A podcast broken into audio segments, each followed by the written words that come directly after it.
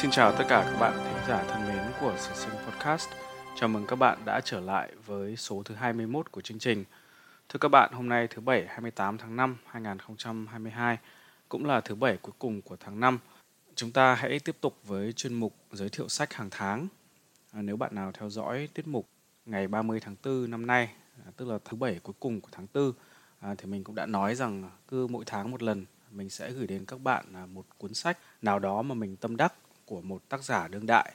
À, lần đó thì mình đã gửi đến các bạn cuốn Thiên Nga Đen của Nassim Taleb. Hôm nay trong thứ bảy cuối cùng của tháng 5 thì mình xin giới thiệu với các bạn một cuốn sách cũng giá trị không kém của một tác giả đương đại người Mỹ. Ông có tên là Robert Greene. Robert Greene à, năm 1998 cho ra đời cuốn sách đầu tay 48 Laws of Power hay là 48 nguyên tắc của quyền lực. Cuốn sách này đã giúp ông có mặt trên danh sách bán chạy nhất à, của báo New York Times. Sau đó thì tên tuổi ông càng ngày càng nổi như cồn à, với những à, siêu phẩm mà ông tiếp tục cho ra đời như là cuốn The Art of Seduction, nghệ thuật của sự quyến rũ, Mastery, làm thế nào để trở thành bậc thầy và 33 Strategies of War, 33 sách lược của chiến tranh. Gần đây nhất, Robert Greene cho ra đời cuốn sách đồ sộ nhất từ trước đến nay – Ông nghiên cứu và viết cuốn này trong 5 năm từ 2013 cho đến khi nó ra đời năm 2018. Cuốn sách đó cũng chính là cuốn sách mà mình xin giới thiệu cùng các bạn hôm nay. Nó có tên là The Laws of Human Nature hay tạm dịch ra tiếng Việt là các quy luật của bản chất con người. Điều mà sử sinh rất thích à, từ tác giả Robert Greene này là ông cũng là một người học trò của lịch sử. Khi đưa ra những quan điểm, những triết lý của mình Robert Greene thường đưa người đọc đến với những câu chuyện thú vị ở trong quá khứ, mang tính chất minh họa cho những luận điểm và triết lý của ông. Trong cuốn sách The Laws of Human Nature, tác giả muốn đặt ra một số câu hỏi, chẳng hạn như là thế nào là bản chất con người, bản chất con người thì có những quy luật gì và chúng ta tại sao cần phải nghiên cứu à, những bản chất và những quy luật đó. Để trả lời cho những câu hỏi trên, Robert Greene đã đọc nghiên cứu và rút tỉa từ hàng chục nguồn khác nhau, từ các sách tâm lý học, nhân chủng học, rồi sử học, kinh tế học để đúc kết thành những bài học ở trong cuốn The Laws of Human Nature mà Sử Sinh xin gửi đến các bạn ngày hôm nay. Vậy thì những cái lợi ích đến từ việc đọc cuốn sách này là gì? Chúng ta hãy cùng nghe phần trần tình của tác giả để xem ông có những hứa hẹn gì về lợi ích của việc đọc cuốn sách này đối với các bạn độc giả. Robert Greene cho rằng khi mà chúng ta đã thuần thục những bài học trong cuốn sách à, những quy luật về bản chất con người của ông thì chúng ta sẽ có 7 lợi ích chính như sau.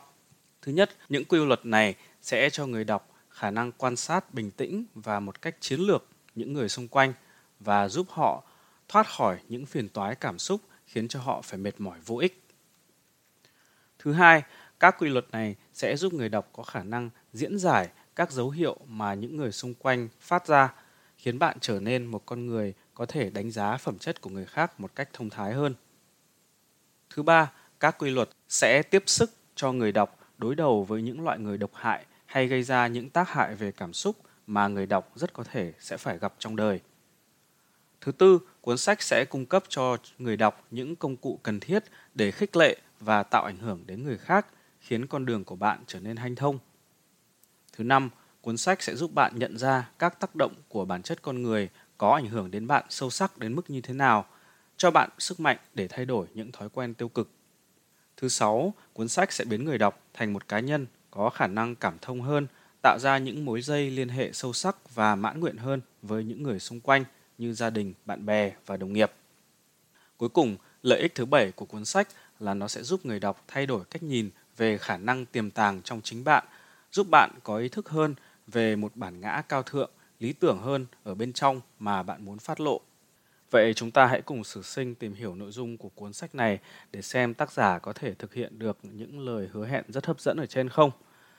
Vì đây là một cuốn sách rất đồ sộ, nó dày đến gần 800 trang cho nên mình sẽ không nói hết toàn bộ nội dung của nó hôm nay mà sẽ chỉ giới thiệu đến các bạn ba chương đầu tiên. Mình sẽ tiếp tục giới thiệu về các chương tiếp theo trong những chương trình lần sau. À, mong các bạn đón nghe. Chương 1 của cuốn sách có tên Làm chủ cảm xúc, quy luật của sự phi lý trí. Để mở đầu chương sách này thì đúng với phong cách của Robert Greene, ông kể cho chúng ta nghe một câu chuyện ở trong lịch sử. Câu chuyện xảy ra năm 432 trước công nguyên ở thành bang Athens. Thành bang Athens là một trong những thành bang nổi tiếng của Hy Lạp cổ đại. Có biểu tượng là nữ thần trí tuệ Athena, vì thế nó có tên là Athens. Vậy thì Athens năm 432 trước công nguyên xảy ra câu chuyện gì? Số là một đoàn đại sứ của thành bang Sparta, thành bang cũng rất nổi tiếng của xứ Hy Lạp thời cổ đại, đã vừa đến và giao cho dân cư của Athens một bản tối hậu thư yêu cầu họ có một số những nhượng bộ với Sparta, nếu không thì Sparta sẽ đem quân làm cỏ Athens. Sparta là một à, thành bang có những chiến binh trên bộ rất thiện chiến. Nếu bạn nào xem phim à, 300 thì có lẽ các bạn cũng nhớ đến đội quân gồm có 300 người của thành bang Sparta đương đầu với cả đế chế Ba Tư khổng lồ. Nhưng trong câu chuyện này thì những chiến binh Sparta không phải là những người ái quốc đi bảo vệ đất nước của mình, mà họ là những kẻ gây hấn và đối tượng mà bị họ gây hấn lại chính là những người dân của thành bang Athens. Để giải quyết cho vấn đề này, tất cả những công dân nam của thành phố Athens vốn theo chế độ dân chủ đều có quyền tham dự à, để bàn việc nước đã tụ họp nhau lại khoảng 10.000 người trên một ngọn đồi để bàn xem nên à, đối phó với yêu sách của Sparta ra sao. Bên thì chủ chiến, bên thì chủ hòa. Người chủ chiến nói rằng họ không thể nào nhượng bộ những yêu sách của Sparta bởi vì họ sẽ được nước lấn tới. Bên chủ hòa thì cho rằng Athens vốn không có thế mạnh về bộ binh. Trong một trận chiến mà phải đối đầu với những chiến binh thiện chiến của Sparta thì chắc chắn là họ sẽ chuốc lấy thất bại. Khi cuộc tranh luận đang đến hồi căng thẳng thì một vị nguyên lão, một nhà lãnh đạo, một chính trị gia kỳ cựu xuất hiện. Ông có tên là Pericles. Pericles là một nhà lãnh đạo rất rất khác biệt đối với phong cách lãnh đạo thường thấy ở Athens từ trước đến nay. Khi ra trận, ông thường không tấn công trực diện đối phương mà dùng những chiến thuật du kích để giảm thiểu thiệt hại xương máu cho quân đội. Khi hùng biện, ông không dùng những lời lẽ đau to búa lớn để thu phục đám đông, mà thay vào đó, ông thường đưa ra những lý luận chặt chẽ, khúc chiết, mạch lạc để thu phục lòng người. Chính nhờ sự khôn khéo và lý trí của mình, Pericles đã làm lãnh đạo của thành bang Athens đến mấy chục năm trời. Tính đến thời điểm đó, một điều rất ít thấy đối với những nhà lãnh đạo khác của thành bang này. Trong buổi nghị luận hôm đó, Pericles lại một lần nữa cho thấy lý trí của mình khi ông đứng ra dàn xếp giữa đôi bên. Ông sẽ không theo phe chủ chiến mà cũng chẳng theo phe chủ hòa. Ông sẽ chọn một giải pháp thứ ba, đó là sẽ chống lại sự gây hấn của thành bang Sparta. Nhưng ông sẽ không đối diện trực tiếp với kẻ thù mà sẽ thu hết những quân lính và dân chúng ở xung quanh thành Athens để cố thủ ở trong thành. Quân Sparta không thể công thành Athens vững chắc, sẽ phải đối diện với một cuộc chiếm đóng kéo dài. Dần dần, họ sẽ bị thiệt hại, sẽ bị mất thế chủ động. Tâm lý chán nản của chiến tranh kéo dài sẽ khiến họ phải rút lui. Lý luận chặt chẽ và uy tín của Pericles đã thuyết phục được đám đông hôm đó. Trong mấy năm đầu, mọi việc diễn ra theo kế hoạch của ông. Tuy vậy do số người phải cố thủ ở trong thành đông, bệnh dịch bùng phát khiến cho rất nhiều người đã ngã bệnh và thiệt mạng, trong đó có cả Pericles. Khi không còn ông cầm cương, người dân thành Athens càng ngày càng trở nên thiếu kiên nhẫn với sự cướp phá và tấn công của người Sparta. Họ quyết định xông ra đối đầu trực diện với kẻ thù. Cũng may cho họ là do kế sách của Pericles đã cầm chân người Sparta trong mấy năm khiến cho họ thiệt hại khá nhiều, nên khi người Athens bung ra đánh với cả quân Sparta một cách trực diện, họ đã đẩy lui được kẻ xâm lược. Tuy nhiên thì không còn lý trí của Pericles dẫn dắt nên người Athens đã không dừng lại ở việc đánh đuổi quân xâm lược mà họ còn tiến xa hơn. Họ muốn tiến đến thành bang Sparta, tiêu diệt kẻ thù ngay tại hang ổ. Đây là một điều cực kỳ phi lý trí vì như chúng ta đã biết Sparta là một quân đội vô địch ở trên mặt đất. Sở dĩ người Athens đẩy lùi được họ cũng là do chiến thuật cầm chân của Pericles Nhưng do Pericles đã không còn đó, nên sự phi lý trí càng ngày càng dẫn dắt người Athens đến hết thảm họa này đến thảm họa khác. Và rốt cục, cuộc viễn chinh của họ đến xứ Sparta đã thất bại thảm hại. Thông qua câu chuyện lịch sử về thành bang Athens, Robert Greene giới thiệu đến chúng ta à, quy luật của sự phi lý trí. Theo giải thích của những nhà thần kinh học, bộ não con người gồm có 3 phần chính. Phần cốt lõi nhất đã được hình thành qua hàng triệu năm của sự tiến hóa. Đó là phần reptilian brain, tức là phần bò sát trong chúng ta. Đây là cái phần căn bản nhất. Nó kiểm soát những phản ứng tự nhiên trong cơ thể con người à, như là nhịp đập của con tim hay là máu chảy hay là hoạt động của thận, gan, phèo phổi. Phần thứ hai được gọi là limbic brain. Đây là phần kiểm soát những cảm xúc ở trong cơ thể con người và phần cuối cùng tức là phần được à, hình thành muộn nhất người ta gọi là neocortex nó nằm ở phía giữa chán ở ngay phần đầu chúng ta. Đó là phần kiểm soát sự ờ, suy nghĩ một cách có lý trí. Hay nói tóm lại, đó là phần người nhất trong bộ não của con người chúng ta. Cái vấn đề được đặt ra là phần kiểm soát về cảm xúc và phần kiểm soát về lý tính thường luôn luôn đối nghịch với nhau. Vấn đề là chúng ta làm thế nào để cho hai phần này có thể hòa hợp với nhau. Một ví dụ rất đơn giản là nếu chẳng hạn như bạn có con nhỏ mà con bạn làm cái gì đó khiến bạn không vừa lòng và nó còn cãi lại bạn nữa. Vậy thì cảm xúc của chúng ta chắc chắn là muốn cho nó một cái bạt tai và la mắng nó. Nhưng lý trí của chúng ta thì lại cho rằng làm như vậy không phải là cách tốt nhất để dạy trẻ con. Vậy thì đó là một ví dụ để cho thấy phần cảm xúc và phần lý tính luôn luôn có một cái sự căng thẳng đối nghịch với nhau những người mà có thể hòa hợp được cả hai phần này chính là những người có khả năng điều tiết cảm xúc để đưa ra những quyết định đúng đắn nhất vậy thì làm sao để cho phần lý tính và phần cảm xúc có thể làm việc với nhau một cách ăn ý câu trả lời nằm trong ba bước mà robert greene đề ra cho người đọc thứ nhất, Ông khuyên chúng ta phải nhận diện được các thiên lệch thường có ở trong suy nghĩ. Thứ nhất là thiên lệch về xác nhận. Tiếng Anh nó gọi là confirmation bias. Thiên lệch xác nhận nghĩa là chúng ta thường luôn tìm đến những dữ kiện, những thông tin có tác dụng xác nhận lại những gì mà bạn đã tin tưởng rồi. Điều này rất nguy hiểm bởi lẽ nó khiến chúng ta trở nên mù lòa với những thông tin và những quan điểm trái ngược với chúng ta. Và những quan điểm những thông tin trái ngược đó có thể lại là thực chất của vấn đề. Điều này càng ngày càng trầm trọng trong thế giới hiện đại với những kênh thông tin như là youtube hay là mạng xã hội nếu bạn nào là những người dùng youtube thì các bạn có thể thấy là thuật toán của công ty video này bây giờ đã trở nên rất tinh vi một ví dụ là nếu chẳng hạn bạn tin rằng ngọc trinh là cô gái hot nhất ở trên đời thì YouTube sẽ giới thiệu cho các bạn một loạt những cái video của Ngọc Trinh và rút cục thì trước sau bạn vẫn chỉ tin rằng trên đời này chỉ có một em Ngọc Trinh là hot mà thôi. Rất rất có thể là các bạn sẽ bị lỡ rất nhiều những em người mẫu khác còn hot hơn Ngọc Trinh rất nhiều. Một thiên lệch thứ hai nữa là thiên lệch của niềm tin, uh, conviction bias. Đây là sự thiên lệch hay dành cho những người rất tin tưởng vào một cái gì đó. Họ tin tưởng đến mức mà họ nghĩ rằng nếu như mình đã có thể tin tưởng đến mức như vậy thì hẳn là nó phải đúng đây là một sự thiên lệch uh, thường mắc phải bởi những cái người theo tôn giáo nào đó và thường cuồng tín tôn giáo của mình một sự thiên lệch nữa là thiên lệch về hình thức chúng ta khi đánh giá con người thì thường đánh giá một cách rất hời hợt và chỉ theo bề ngoài mà thôi. Những người nào mày râu nhẫn nhụi áo quần bảnh bao và nói năng à, mạch lạc thường cho chúng ta có cảm giác rằng à, họ là những người đáng tin hoặc là đáng kính trọng. À, nhưng thực ra thì để nhìn thấu được những con người như thế chúng ta không thể chỉ đánh giá họ qua hình thức. Rồi một cái thiên lệch nữa là thiên lệch theo đám đông.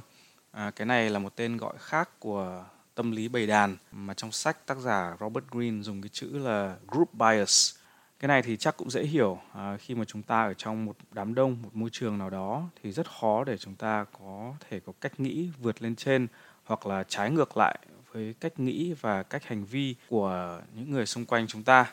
Một ví dụ rất nhỏ là chuyện hút thuốc. À, mỗi lần mình về Việt Nam mình nhớ rằng khi mà ra ngồi quán cà phê thực sự mình không thể chịu nổi vì những người xung quanh họ thả sức phì phèo điếu thuốc ở tất cả mọi nơi trong quán cà phê. Nhưng mà ở một số nước như là chẳng hạn nước Úc tuyệt đối là người ta không bao giờ được hút thuốc ở trong khu vực mà khép kín như là trong nhà, thậm chí cả ở nhà riêng cũng không được ngồi hút thuốc trong nhà luôn mà luôn luôn họ phải hút ngoài trời. Nhưng mà khi chúng ta ở một đất nước như là Việt Nam thì chuyện mà hút thuốc ở bất kỳ nơi nào ở trên xe công cộng như là xe bus hay tàu hỏa ở trong nhà, quán cà phê thì đó là một điều rất bình thường và không ai đặt vấn đề với chuyện đó cả. Rồi là sự ờ, thiên lệch đổ lỗi, cái mà tác giả gọi là blame bias. Đây cũng là một ờ, khái niệm mình thấy là khá thú vị. Blame bias ở đây có nghĩa là khi chúng ta gặp phải một thất bại hoặc là một trở ngại nào đó thì thường chúng ta đổ lỗi cho những nhân tố ở bên ngoài chứ ít khi chúng ta nhìn vào trách nhiệm mà mình phải cánh lấy cho những sự thất bại hoặc là những trở ngại trong cuộc đời mình. Và một cái thiên lệch cuối cùng mà tác giả nói đến ở đây đó là thiên lệch về sự thượng đẳng. Tức là con người chúng ta thường luôn luôn có xu hướng là quá tự tin vào khả năng của mình, nghĩ rằng mình khác với cả những người khác, giỏi hơn, tốt hơn, thông minh hơn, sáng suốt hơn, có cái gì đó đặc biệt hơn những người khác. Để minh chứng cho điều này thì ờ, tại vì đây là một podcast chuyên nói chuyện lịch sử cho nên mình cũng xin lấy luôn ví dụ về một nhân vật lịch sử như là Nguyễn Ánh. Khi mà chúng ta đi học ở trong trường phổ thông thì thường chúng ta nghe thấy thầy cô giáo rồi là những quan điểm chính thống chê bai Nguyễn Ánh rất nhiều. Nhưng sự chê bai đó cho chúng ta thấy rằng chúng ta đang mắc phải một cái gọi là sự thiên lệch về thượng đẳng. Bởi vì khi chúng ta chê bai Nguyễn Ánh thì hàm ý ở trong đó tức là chúng ta có thể làm tốt hơn Nguyễn Ánh. Trong trường hợp đó, chúng ta sẽ làm những chuyện có đạo đức hơn, có đạo lý hơn Nguyễn Ánh. Đó hoàn toàn là một sự thiên lệch về thượng đẳng bởi vì chúng ta không ở trong hoàn cảnh của Nguyễn Ánh. Chúng ta không biết đối đầu với kẻ thù thì ông phải đưa ra những quyết định như thế nào, khi phải đối mặt với sống chết thì tâm lý của ông ra sao. Chúng ta chỉ dựa vào một vài những trang sử chép một cách rất thiên lệch và cho rằng Nguyễn Ánh là kẻ tội đồ, là người có tội. Và cái này không chỉ riêng cho Nguyễn Ánh mà cho tất cả những nhân vật lịch sử nào khác mà chúng ta thường hay phán xét. Khi chúng ta phán xét họ, tức là chúng ta đã ngầm mắc phải cái sự thiên lệch thượng đẳng này. Chúng ta hãy thử đặt mình vào hoàn cảnh của họ đi và xem xem thực sự là chúng ta tốt hơn họ hay không chứ chúng ta đừng dùng những quan điểm hiện đại để rồi chúng ta lại mắc vào sự thiên lệch thượng đẳng mà Robert Greene đang nói đến trong cuốn sách này. Ngoài việc à, nhận biết những thiên lệch nói ở trên, Robert Greene còn khuyên chúng ta phải biết nhận diện các yếu tố châm ngòi, tức là những sự việc, những con người có khả năng làm bùng cháy cho chúng ta à, những cái thiên lệch mà chúng ta vừa nói ở trên. Các ngòi nổ này có thể đến từ tuổi thơ. À, ví dụ như nếu các bạn khi còn nhỏ, bố mẹ các bạn thường rất hay áp đặt điều khiển các bạn phải làm cái này, làm cái kia thì có hai khả năng xảy ra. Một là lớn lên các bạn sẽ trở nên rất thụ động luôn luôn chờ hoặc là để cho người khác kiểm soát mình hoặc có một khả năng nữa là các bạn sẽ trở nên rất nổi loạn để phản kháng lại những sự kìm kẹp mà các bạn đã phải gánh chịu từ tuổi thơ điều đó dẫn đến bạn là người rất ghét hoặc là rất khó có thể chấp nhận sự điều khiển của người khác và luôn luôn có một thái độ bất hợp tác bất tuân thượng lệnh. Rồi một ngòi nổ nữa à, có thể là do áp lực của công việc hoặc là cuộc sống. Khi mà bình thường thì ai cũng có thể vui vẻ à, nhưng khi mà chúng ta có những à, áp lực nào đó xảy đến trong cuộc sống ví dụ như là bạn có một cái bản báo cáo xếp giao cho mà các bạn đang bị trễ khi đó mà nếu có một anh đồng nghiệp nào nhờ vả bạn một cái chuyện gì đó thì rất dễ là bạn sẽ trở nên nổi cáu chứ không thể vui vẻ với anh ta được nữa. Rồi là bạn có một ờ, người sếp à, có thể nói là đối xử với bạn không tốt, làm cho bạn gợi nhớ lại những con người có quyền lực với mình khi mình còn nhỏ như là thầy cô giáo hay là bố mẹ trong cuộc sống, thì đó cũng là một yếu tố châm ngòi để khiến cho những cảm xúc không tốt sẽ bộc lộ ra. Rồi một yếu tố châm ngòi nữa có thể kể đến đó là tác động nhóm đây chính là tác động của tâm lý bầy đàn mà tác giả đã nói trong phần nhận diện các thiên lệch ban nãy thì mình còn nói đến ví dụ về chuyện hút thuốc cho nên bây giờ mình cũng xin tiếp tục với một ví dụ có liên quan đến điếu thuốc lá. Sử sinh là người không hút thuốc, tuy nhiên là khi mà mình còn trẻ hơn bây giờ, tức là những khi mà mình mới ngoài 20 tuổi, à, có những lần dự những buổi tiệc thì những người bạn xung quanh của mình khi họ say lên họ hút thuốc. Và khi đó thì mình tập tuệ và châm lửa hút theo họ. Về sau mình có nghĩ lại thì cái sự việc đó nó thể hiện một cái tâm trạng là tâm trạng muốn hòa nhập với những người xung quanh. Có lẽ đây là một uh, di chứng còn lại từ khi mà thời mình còn uh, đi học. Thì khi mình còn đi học uh, thời cấp 1 hay là mẫu giáo thì mình nhớ là mình có khá là ít bạn và luôn luôn là mình cảm thấy cái gì đó ngăn cách mình với cả những người xung quanh cho nên là khi lớn lên, mình luôn luôn có cảm giác hoặc là có cái sự ờ, khao khát muốn được hòa nhập với những người xung quanh mình. Thì cái việc mà mình hút thuốc trong một buổi tiệc hôm đó thể hiện cái sự khao khát muốn hòa nhập đó. Và cái khao khát đó đôi khi nó dẫn mình đến một cái hành động có lẽ là không có lợi ích lắm. Vậy thì chúng ta phải làm thế nào để cho bản ngã lý trí của chúng ta có thể vượt lên trên những thiên lệch hoặc là vượt qua những yếu tố châm ngòi kia? Tác giả đã cho chúng ta một số sách lược như sau. À, thứ nhất là bạn cần phải hiểu rõ chính mình. Ở trong kinh thánh à, có một cái câu nói rất nổi tiếng đó là know thyself hãy biết chính mình. Rồi là binh pháp tôn tử cũng có một cái câu là biết mình biết người thì trăm trận trăm thắng bạn cần phải hiểu rõ về bản thân của mình những ưu những nhược. Trong những cái hoàn cảnh như thế nào thì mình thường cư xử như thế nào? Để biết được rõ hơn về bản thân mình thì một phương pháp rất hay mà mình từng học được. Cái này thì tác giả không nói đến nhưng mà là trải nghiệm cá nhân của mình, là bạn có thể viết nhật ký. Viết nhật ký là một cách rất tốt để bạn có thể nhớ lại những cảm xúc, những trải nghiệm của mình. Để từ đó khi bạn gặp lại những tình huống tương tự thì bạn biết rằng mình sẽ phản ứng và thường đối phó như thế nào, tốt hay xấu sách lược thứ hai mà robert greene đưa đến cho chúng ta đó là hãy xem xét tận gốc các cảm xúc của bạn. Xem xét tận gốc ở đây có nghĩa là chẳng hạn, khi bạn à, có một cuộc tranh luận với ai đó mà người đó à, để lại cho bạn một cảm giác rất khó chịu, thì liệu rằng người đó có phải là nguyên nhân của cái cảm xúc khó chịu của bạn hay không? Hay thực ra cảm xúc khó chịu đó nó còn có một nguyên nhân khác. Có thể là khi bạn còn nhỏ bạn luôn luôn có mặc cảm mình kém hiểu biết hơn kém thông minh hơn người khác. Cho nên khi mà tranh luận với một ai đó bạn luôn luôn à, lo lắng rằng mình phải giành phần thắng để chứng minh rằng mình không kém thông minh hoặc là không kém hiểu biết. À, vậy thì cảm xúc tiêu cực của bạn đối với đối tượng bạn tranh luận có lẽ không hẳn có nguyên nhân là người mà bạn đang tranh luận cùng mà có lẽ là những à, trải nghiệm tiêu cực nào đó mà các bạn đã gặp phải từ thời tuổi thơ à, khiến cho bạn có những cảm xúc như thế để thực hiện được việc xem xét à, tận gốc các cảm xúc của mình các bạn có thể làm một số việc à, chẳng hạn như là viết nhật ký như mình nói ở trên hoặc các bạn có thể tìm đến những chuyên gia tư vấn về tâm lý. À, mình thấy rằng đây cũng là một cách rất hay để tìm đến các cội nguồn của cảm xúc giúp bạn có cách đối phó tốt hơn với những cảm xúc tiêu cực khi mà nó xảy đến với bạn. Rồi một phương pháp nữa mà Robert Greene gợi ý cho chúng ta chúng ta hãy tìm cách tăng thời gian phản ứng khi có một tác động à, nào đó xảy đến. Ví dụ như khi các bạn cảm thấy nóng giận, muốn cãi vã với cả đồng nghiệp, các bạn hãy tìm cách trì hoãn cái sự bùng nổ cảm xúc của mình. Một trong những cách các bạn có thể làm là các bạn hãy hít thở sâu, hãy đếm từ 1 đến 10 trước khi nói. Hoặc trong những trường hợp khác thì các bạn có thể thậm chí là đi ra khỏi phòng làm chậm thời gian phản ứng đối với những cảm xúc tiêu cực như thế có tác dụng khiến cho bạn có thêm thời gian để bình tĩnh suy xét sự việc và dẫn đến là bạn có thể đưa ra những quyết định khôn ngoan và sáng suốt hơn. Tất nhiên là điều này chỉ áp dụng với cảm xúc thôi các bạn nhé. Chứ nếu như các bạn mà đang chẳng may phải đánh nhau với ai thì thời gian phản ứng của bạn càng chậm thì các bạn sẽ lại càng ăn đòn đau. Một sách lược nữa để làm cho lý trí của chúng ta có thể phát lộ tốt hơn, đó là chúng ta phải chấp nhận những người xung quanh của mình là những người như thế.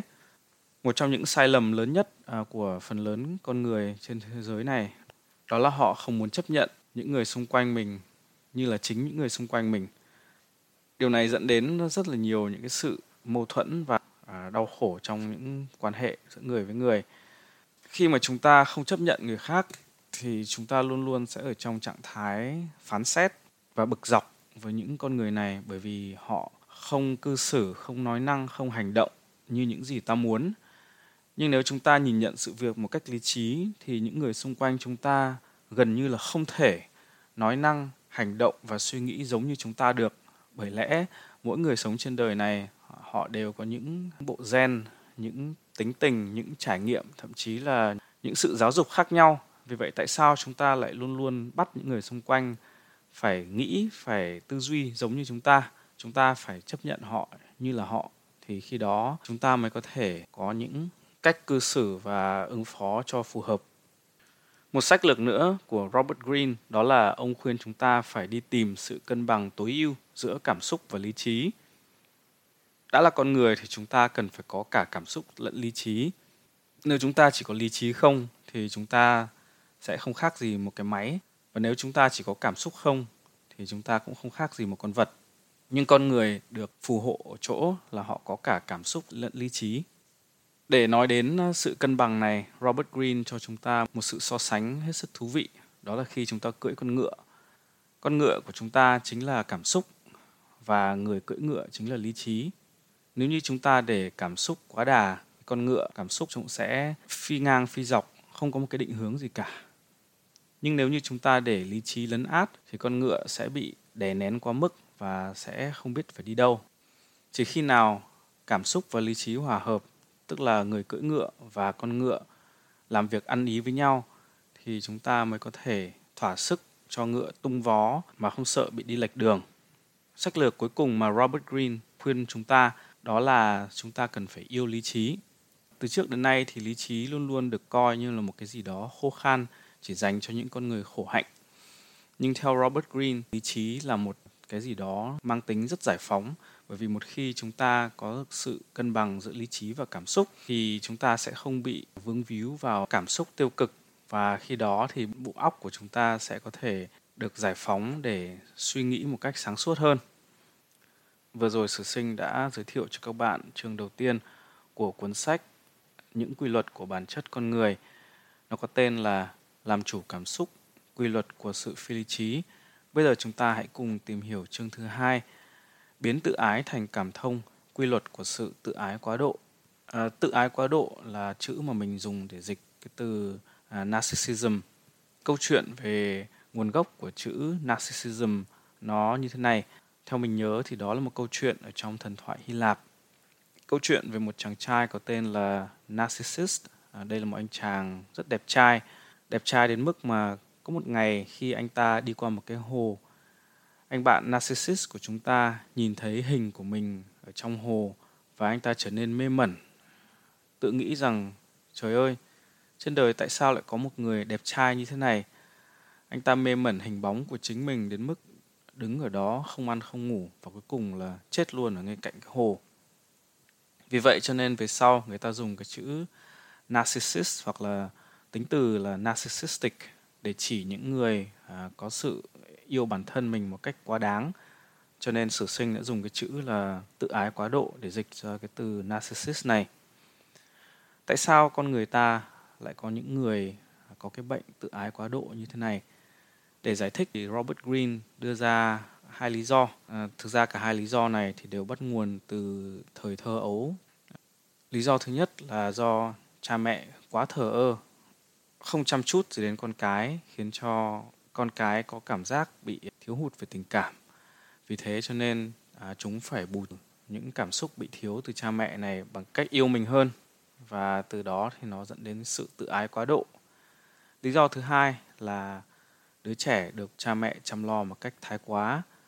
Khi được cha mẹ chăm lo một cách thái quá chúng ta thoạt nghe thì tưởng điều đó là tốt nhưng thực ra thì nó lại không tốt lắm một đứa trẻ khi được chăm lo quá mức thì nó sẽ không có khả năng tự phát triển, tự đưa ra những sự xác nhận cái tôi của mình từ bên trong. Nó luôn luôn phải cần à, bố mẹ để chăm lo và nâng đỡ cho mình. Vấn đề ở đây là ai cũng có tính tự ái, hay còn gọi là cái tôi. Vấn đề là cái tôi hay sự tự ái của chúng ta là ít hay nhiều. Nếu như chúng ta không biết chuyển hóa sự tự ái của mình thành những nguồn năng lượng kiến tạo thì nó sẽ trở nên rất độc hại. Môi trường ngày nay của chúng ta với sự phát triển của điện thoại di động và mạng xã hội à, khiến cho vấn đề trở nên càng trầm trọng. Người trẻ thì càng ngày càng ít có dịp tiếp xúc và tương tác với nhau một cách trực tiếp. Điều này là một sự rất độc hại tại vì con người của chúng ta là một loại social animal, tức là loài vật xã hội. Khi chúng ta thay lời nói bằng bàn phím, bằng những cái tin nhắn điện thoại thì vô hình chung là chúng ta đã làm mất đi trong mình một trong những kỹ năng cơ bản nhất làm người đó là làm thế nào để tương tác và tiếp xúc với nhau, cảm thông với nhau. Vấn đề ở đây là làm sao để cho chúng ta trở thành một người có lòng tự ái lành mạnh, làm sao để chúng ta chuyển hóa sự tự ái của mình thành những nguồn năng lượng kiến tạo và tích cực. Robert Green khuyên chúng ta phải phát triển kỹ năng và khả năng cảm thông với người khác và thay vì chú trọng vào cảm xúc của cá nhân thì chúng ta hãy quan tâm và nhận biết những cảm xúc cũng như tâm lý của người đối thoại. Để diễn giải về à, những loại người có bệnh tự ái quá độ này, Robert Greene đưa ra bốn loại chính. Thứ nhất là kẻ tự ái nắm quyền kiểm soát tuyệt đối. Tiêu biểu cho loại người này là Stalin. À, Stalin là đại nguyên soái của Liên Xô, à, nhân vật số 1 của nước này trong vòng rất nhiều năm. Từ những năm 20 sau khi Lenin qua đời cho đến năm 1953 khi mà ông ta qua đời. Stalin có một tuổi thơ không hạnh phúc. Khi còn nhỏ thì ông bị người cha đánh đập. Ông cũng không có mối quan hệ tốt với bà mẹ. Ông trở thành một nhà độc tài và đã đứng đằng sau hàng loạt những vụ ám sát những đồng chí của mình trong Đảng Cộng sản Liên Xô. Những người cấp dưới của Stalin à, thường rất bối rối khi phải tiếp xúc với ông. Một mặt thì ông có thể trở nên rất thân mật, à, nói chuyện với cả cấp dưới, như thể họ là những người thân thiết nhất trên đời. Nhưng nếu như họ lỡ lời hoặc chẳng may làm những gì đó phật ý với Stalin, thì kết cục của họ luôn luôn sẽ là rất bất hạnh. Cho nên họ luôn luôn phải tìm cách đoán ý của ông. Làm sao để khỏi phải rơi vào tầm ngắm của Stalin? Khi chúng ta đi làm việc, có thể sẽ có những loại lãnh đạo như thế này. Những cái người mà tiếng Anh người ta gọi là control freaks, tức là họ luôn luôn phải kiểm soát và nắm quyền chủ động trong mọi tình huống. Rất nhiều những CEO thành công chí là rất thành công thuộc vào cái loại tự ái, nắm quyền tuyệt đối như thế này. Để đối phó với những con người như vậy thì chúng ta cần phải tìm hiểu quá khứ của họ, xem xem tuổi thơ của họ, những điều gì đáng chú ý. Và đối với những loại người như thế này thì chúng ta tốt nhất là nên tránh xa và không nên làm việc với họ. Bởi vì chúng ta luôn luôn là như phải đi trên một bãi mìn và không biết khi nào bị nổ bánh xác. Một loại tự ái thứ hai đó là kẻ tự ái đóng kịch. Những người này thì luôn luôn phải là trung tâm của sự chú ý. Luôn luôn họ phải tìm ra những câu chuyện giật gân dù là có thật hay không có thật. Và thường thì họ luôn luôn là nhân vật chính của những câu chuyện đó.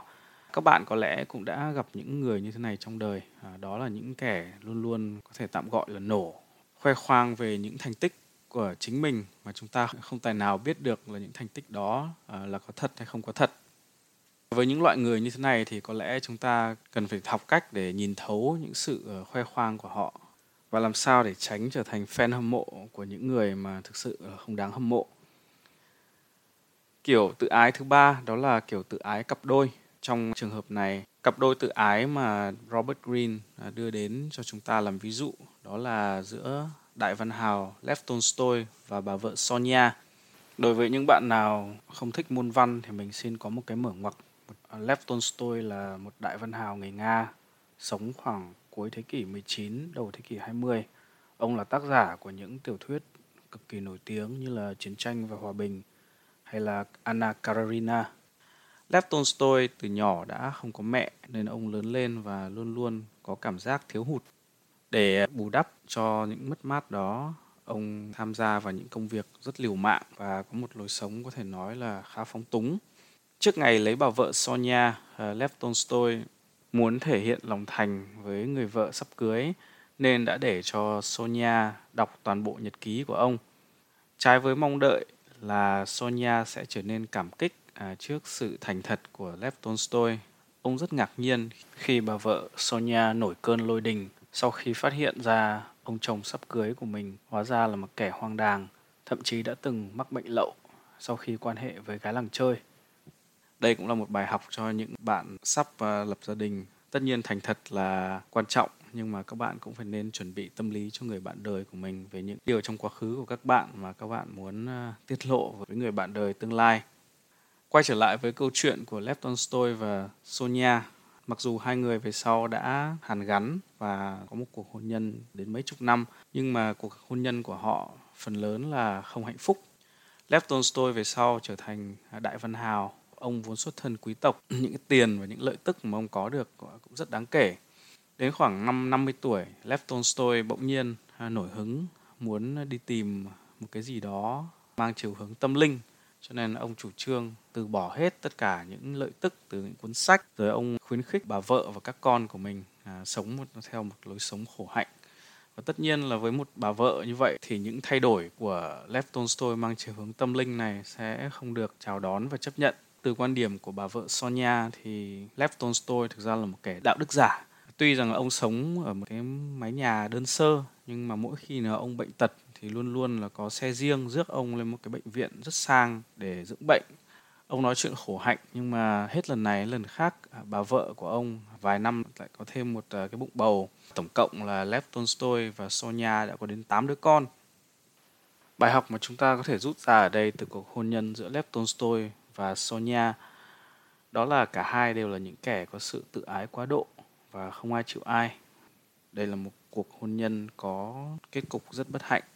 Lev Tolstoy trước khi mà nhắm mắt, thậm chí đã cấm không cho bà vợ được vào nhìn mặt. Chỉ khi nào mà ông qua đời rồi thì bà mới được vào để nhìn ông lần cuối. Để chuyển hóa sự tự ái quá độ này thành một cái gì đó tích cực, Robert Greene đã cho chúng ta bài học của một nhà thám hiểm người Anh, tên là Shackleton. Shackleton thay vì luôn luôn chỉ để ý đến cảm xúc của riêng mình thì ông đã hướng sự chú ý của mình ra bên ngoài khi mà đoàn thám hiểm của ông bị mắc kẹt ở vùng Bắc Cực à, bằng cách à, quan sát một cách nhạy bén những hành vi, tâm trạng và những cử chỉ của những người trong đoàn của mình. Shackleton đã giúp cho cả đoàn thám hiểm à, vượt thoát được à, sự mắc cạn ở Bắc Cực và đưa đoàn trở về với an toàn. À, theo mình thì nội dung chính của chương 2 này nó giá trị ở chỗ cho chúng ta biết tất cả chúng ta thực ra đều là những kẻ có sự tự ái không ít thì nhiều và để cho sự tự ái này giúp sức cho chúng ta thay vì làm cản trở chúng ta thì chúng ta nên học cách làm sao đừng đừng quá chú trọng vào cảm xúc của bản thân mình mà hãy biết à, để ý và chăm chút đến cảm xúc của người khác và khi đó thì các bạn sẽ có thời gian và có khả năng đưa ra những quyết định không những có lợi cho bạn mà còn có lợi cho những người xung quanh Vâng, vừa rồi là chương thứ hai à, biến tự ái thành cảm thông, quy luật của sự tự ái quá độ. Chương thứ ba à, mà cũng là chương cuối cùng mà mình muốn gửi đến các bạn ngày hôm nay đó là nhìn thấu mặt nạ của kẻ khác, quy luật của sự đổi vai. Trong chương này, à, Robert Greene cho chúng ta thấy tầm quan trọng của ngôn ngữ cơ thể và giọng điệu. À, theo một à, nghiên cứu mà mình biết được thì ngôn ngữ cơ thể và giọng điệu chiếm đến 90% những thông điệp mà chúng ta muốn gửi ra bên ngoài còn những thứ mà chúng ta nói ra bằng lời à, thực ra chỉ có khoảng 10% mà thôi câu chuyện mà Robert Greene gửi đến cho chúng ta trong chương này là về một nhà tâm lý học à, người Mỹ tên là Milton Erickson. Từ nhỏ Milton Erickson đã bị liệt toàn thân. Điều duy nhất mà ông có thể làm là nằm một chỗ và quan sát những người xung quanh. Chính nhờ những ờ, năm tháng nằm một chỗ quan sát mọi người mà khi lớn lên, Erickson đã có được một trình độ quan sát siêu phàm – tất cả những cử chỉ, nét mặt, giọng nói của người khác đều không có một cái gì lọt ra ngoài mắt của Milton Erickson. À, khi trưởng thành, à, Milton Erickson à, bằng lý trí và luyện tập đã vượt qua được căn bệnh liệt toàn thân và trở thành một à, vị bác sĩ tâm lý tài ba. Đến mức nhiều người trong số các bệnh nhân của ông hoặc là những người làm việc cùng ông nghĩ rằng ông có khả năng ngoại cảm. Thực ra đó chỉ là một kỹ năng mà ông được trau dồi mãnh liệt từ khi còn nhỏ. Đơn cử như là có một lần có một phụ nữ đến nói chuyện với ông về à, cuộc sống hôn nhân và chỉ qua những cái cách bà ấy nói và cái thái độ của bà ấy thì ông đã đoán ra là bà ấy đang ngoại tình hay là à, ông còn biết được là thư ký của mình đang à, hành kinh vào ngày nào? Chỉ bằng cái độ mạnh nhẹ khi mà người thư ký này gõ vào bàn phím máy đánh máy chữ. Cái vấn đề mà Robert Greene đặt ra ở đây à, trong cái chương nhìn thấu mặt nạ của kẻ khác đó là ai trong số chúng ta cũng phải à, diễn dù chúng ta có ý thức điều đó hay không. À, diễn ở đây theo cái nghĩa là chúng ta luôn luôn có những vai à, chúng ta phải đóng trong cuộc đời. À, ví dụ như là khi mà các bạn nói chuyện với con của mình à, thì các bạn sẽ nói một cách rất là khác khi mà các bạn nói chuyện với sếp của bạn. Cái bài học Robert Greene khuyên chúng ta ở đây là chúng ta hãy tập quan sát những à, chỉ dấu phi ngôn ngữ như là ngôn ngữ cơ thể giọng điệu. Chúng ta phải xem xem khi một người nói một cái câu gì đó thì cử chỉ và giọng điệu của họ có khớp với những lời họ nói hay không.